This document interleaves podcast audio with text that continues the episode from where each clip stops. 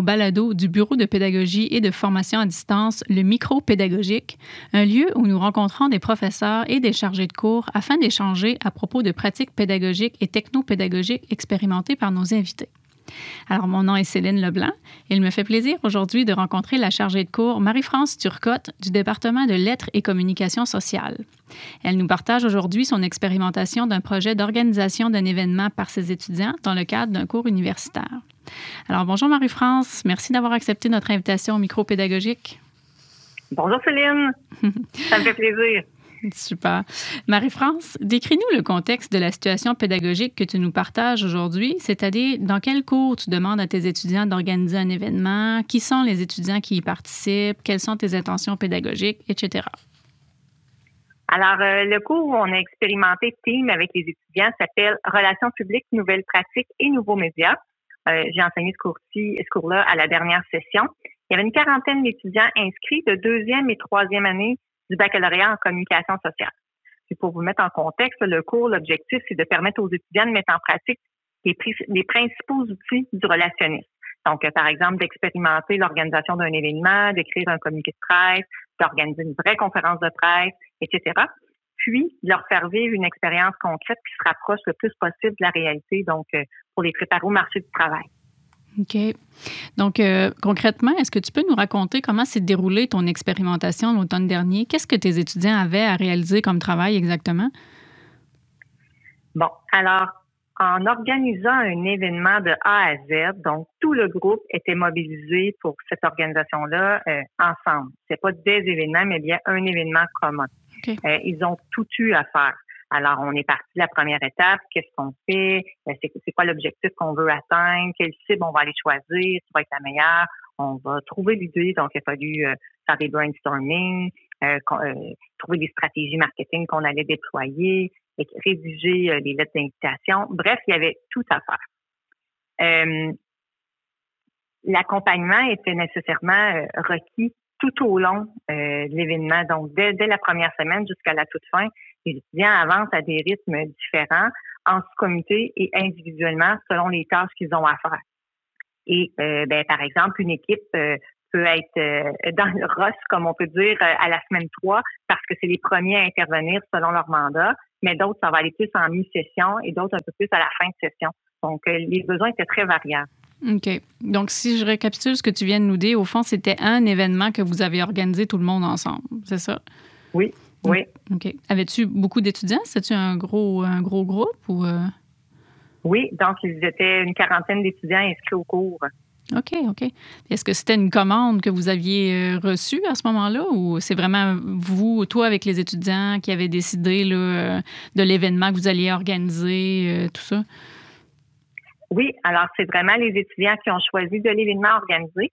Dans, pour donner un peu plus de détails, comme on était en contexte de confinement incertain, on a choisi, euh, ben, le groupe a choisi d'organiser un événement virtuel qui était sur une plateforme où, euh, un peu comme des retrouvailles, ils ont invité des diplômés en communication sociale à se retrouver le temps d'une soirée. Et ils devaient choisir la programmation, le déroulement de cette activité-là. Donc, ils ont choisi, par exemple, euh, d'avoir un maître de cérémonie, d'avoir une conférencière invitée, d'avoir une période de réseautage.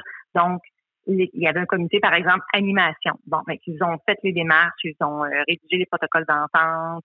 Ensuite, il y avait un comité finance qui devait s'assurer euh, à tout moment que le budget répondait bien, les dépenses étaient bien arrimées aux revenus. Euh, on avait le comité relations de presse qui, eux, ont organisé une conférence de presse, écrit le communiqué aux médias. Et bref, tout ça, pour se coller le plus près possible à la réalité, il fallait qu'il y ait une vraie nouvelle. Il fallait vraiment que ça suscite aussi de l'intérêt. Ils organisaient un vrai événement. Là. Alors, euh, si on voulait que des diplômés y participent, il fallait s'assurer qu'on ait euh, une vraie programmation, euh, un, produit intéressant. Ah, super. J'imagine que ça a demandé quand même beaucoup de cohésion dans ton groupe de 40 étudiants, tout ce projet-là. quels sont les outils de communication que vous avez utilisés à ce moment-là? Alors, euh, comme dans tous les cours, j'utilise le portail de cours, j'utilise d'autres outils, euh, comme par exemple Padlet. Euh, Padlet, on l'a utilisé pour le brainstorming ou pour recenser des idées, par exemple, partager les sites d'un travail ou d'une recherche là, pour qu'on puisse voir à l'écran les idées de tout le monde, les trouvailles de chacun.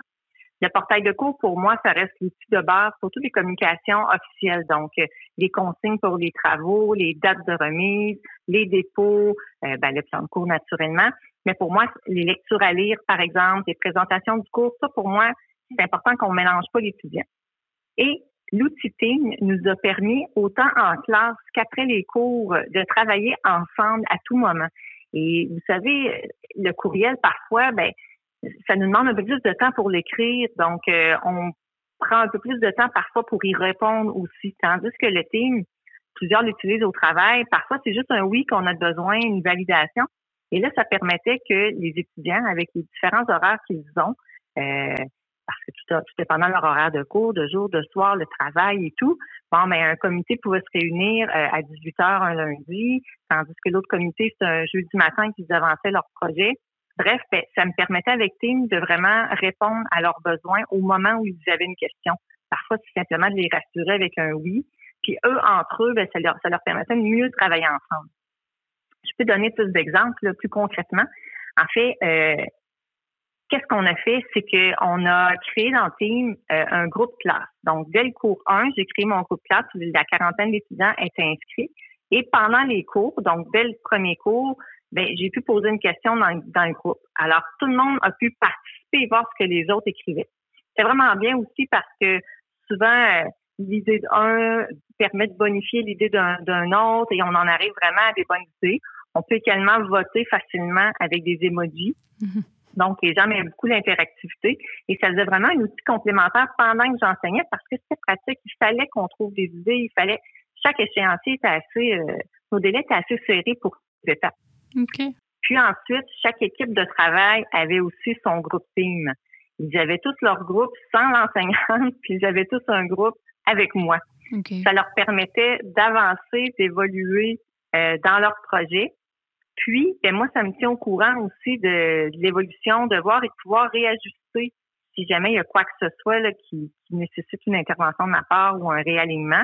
Donc, comme ça, eux gagnent du temps et ont des suivis constructifs vraiment étape par étape.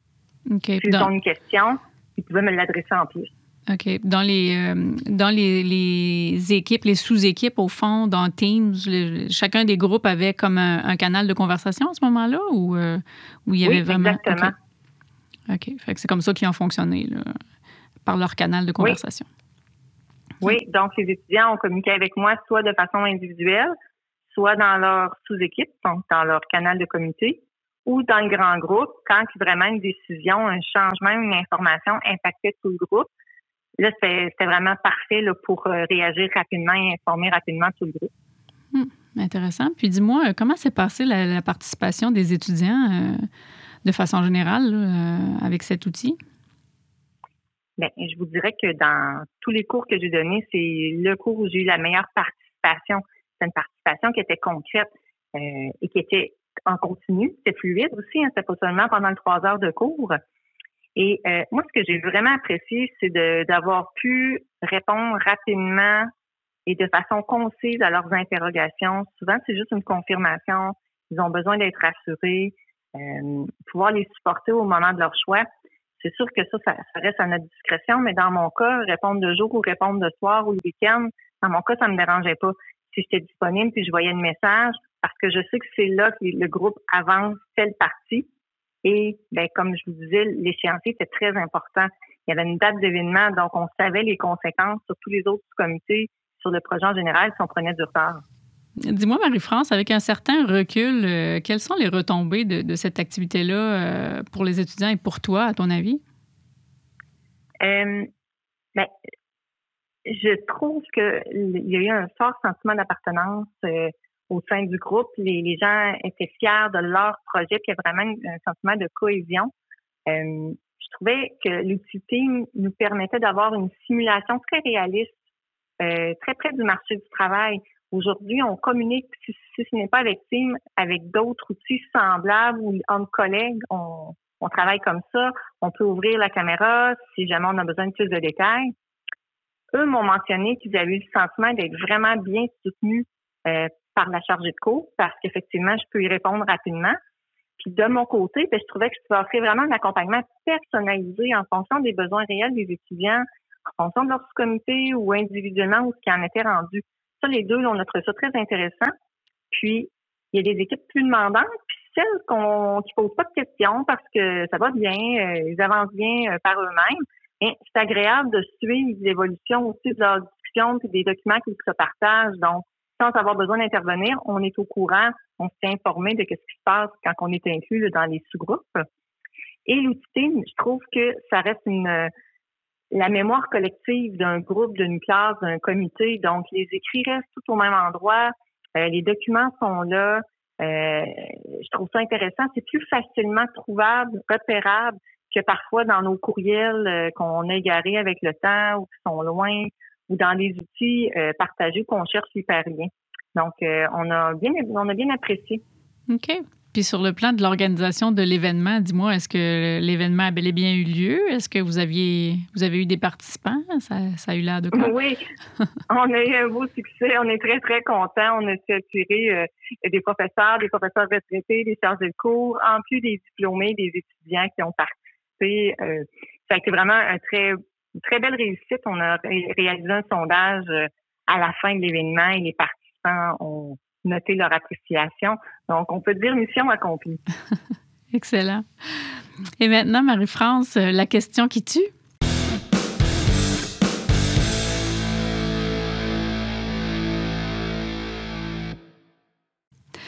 Alors, est-ce que la réalisation d'un projet comme celui que tu as proposé à tes étudiants, avec tout le travail en amont qu'elle a nécessité et le temps de classe qui doit y être consacré et à l'extérieur de la classe aussi, tu nous l'as mentionné, est-ce que le, un projet comme celui-là, c'est une stratégie pédagogique qui est appropriée pour le niveau universitaire? Ah oui. Euh, ce qui est intéressant, c'est que j'ai étudié au baccalauréat en communication sociale et euh, j'avais été vraiment bien marqué, si on peut le dire comme ça, par un cours pratique comme celui-là. Pour moi, ça a été euh, le début de, de ma carrière et mes aspirations professionnelles dans la gestion d'événements.